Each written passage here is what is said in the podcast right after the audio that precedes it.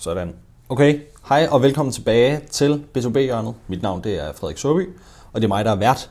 I dag der skal vi snakke om, hvorfor, øhm, hvorfor marketing attribution og attribution generelt måske er lidt en... Øhm, måske får lidt for meget opmærksomhed i øjeblikket, tror jeg, jeg skal sige.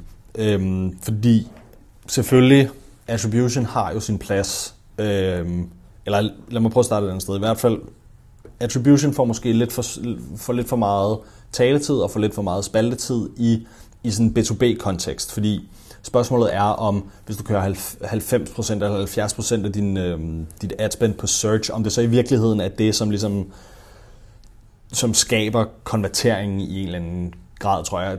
Det er noget i den der retning, vi skal prøve at komme ind på i dag. Øhm, attribution har jo naturligvis sin plads, det skal jeg selvfølgelig skynde mig at sige, fordi det er vigtigt at kunne finde ud af, hvad er det, der, der er med til at drive salget, hvad er det, der er med til at... Øh, og hvor er det, det giver mening at bruge sine penge hen og sådan noget. Men spørgsmålet er, om attribution, om attribution software måske er pengene værd. Så jeg, jeg kan mærke, at jeg skal passe lidt på, hvad jeg siger her, fordi jeg har heller ikke lyst til at træde nogen over tæerne. Men, men i min optik i hvert fald, så er attribution øh, mindre vigtigt fordi det er måske ikke på sådan noget som øhm, betalt annoncering på Google, at de helt store konverteringer ligesom sker. Det, det er måske heller, og det er måske heller ikke der, de helt gode konverteringer sker. Øhm, der er meget snak i øjeblikket om dark social, som jo er øh, alt det her, der nu ikke kan spores, som er sådan noget tredjepartsplatform til lyd, som for eksempel podcast.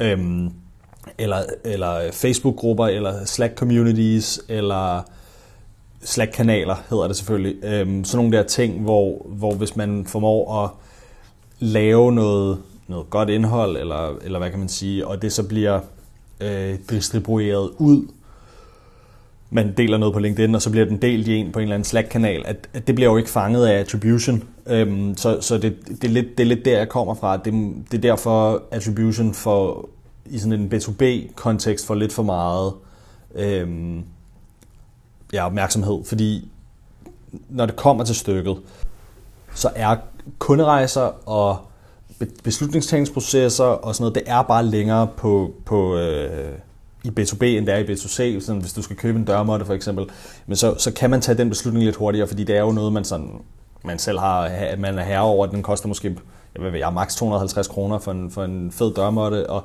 og, og der giver det god mening at have attribution, fordi hvis man kan se i sin attribution software, at det er, øhm, at det er Facebook, der har startet kunderejsen, og så er det Google, der har sluttet dem, så giver det jo god mening at holde øje med, hvordan man skal fordele mellem de her. Men i en B2B-kontekst, så er det ikke altid, at det er så lige til, fordi det, det er i hvert fald tilfældet for mange øh, i min branche, de oplever, at de her kunder, der kommer fra Google, ikke nødvendigvis er de gode kunder. Det er, mange, der, det er sådan nogle, der price shopper.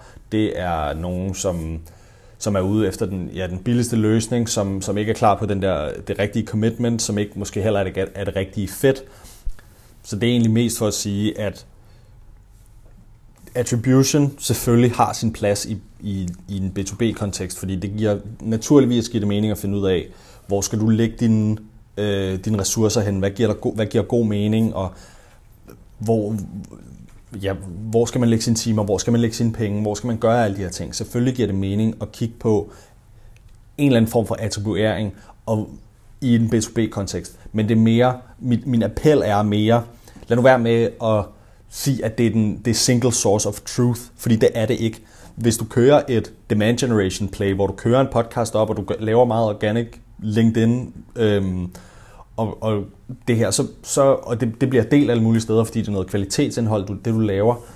Men så vil din UTM-tags, det vil ikke dække. Det vil ikke komme ind under Organic LinkedIn i Google Analytics. Det vil komme ind som direkte eller, eller en eller anden form for organic post. Og sådan, du kan ikke, man kan alligevel ikke spore det tilbage til, når det er blevet delt over, eller det er blevet lyttet til. Der er nogen, der har lyttet til en podcast i 50 minutter.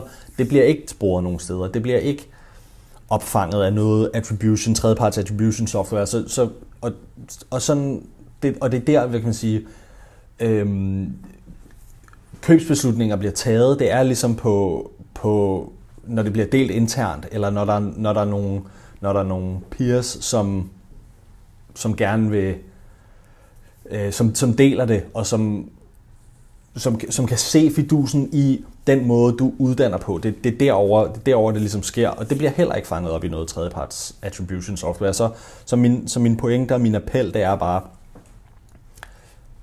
hold øje med, hvordan du bruger dine penge. Lad være med at bruge penge på noget, der ikke virker.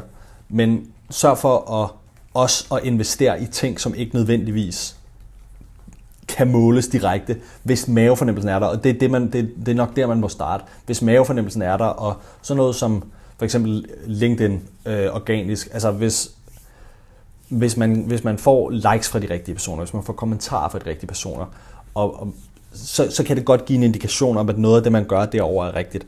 Ligeledes med podcast, hvis du kan se, at du har en helvedes masse lyttere hver måned, og samtidig så stiger din direkte trafik på hjemmesiden, og din, din konverteringer fra direkte trafik stiger, eller din, din konvertering fra direkte, øhm, fra, eller øh, ikke fra direkte, fra organisk også stiger, jamen så er der måske noget, noget i, at det her med, at din, din podcast virker, eller at dit organiske LinkedIn, det virker.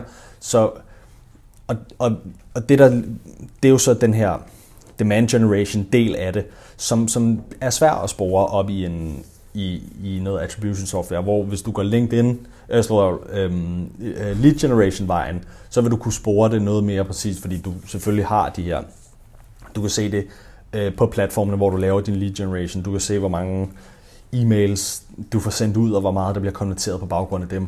Så, så attribution har sin plads og har sit, sit sted, men, men det er vigtigt, at du kigger på kontekst. Så hvis du er ude i og skal lave branding plays, og lave awareness plays, og lave øh, demand generation plays, så, så lad være med at kigge for meget på din attribution, men koncentrer dig mere om den feedback, du får fra markedet på det, du laver koncentrere dig mere om at spørge dine kunder, hvor har du hørt om os fra? eller dem, der konverterer, hvor har du hørt om os fra? Det kan være sådan en lavpraktisk ting, at lige tilføje til sin formular inde på hjemmesiden. Hvor har du hørt om os? Og, og hvis det er altså så, så får du et bedre billede af, hvad det er, der virker.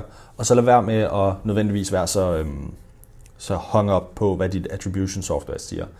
Øhm, og der er selvfølgelig hele det her med at få, få, øhm, for alle på ombord med, at, at nu i 2021, så måler vi på mavefornemmelse. Der er helt klart en, en udfordring der, men, men min appel er, øh, hold øje med det. Godt.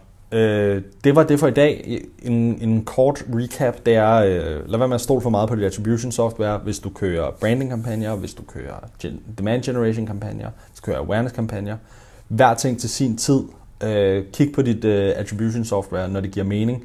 Men hvis du har en god mavefornemmelse om det, du laver, og du tror på, at og du kan se feedbacken fra markedet, og du, kan tro, du tror på, at det er noget godt content, du lægger ud, og du selvfølgelig får den her feedback fra markedet, og du så kan se, at der sker en eller anden form for direkte eller organisk stigning i dine besøg og dine konverteringer, og dit attribution software bare siger, når man first touch jamen, eller last touch, jamen, det, er, det er Google Organic, så kunne det godt være, at det lå et andet sted. Tusind tak, fordi du har lyttet med så længe. Vi ses.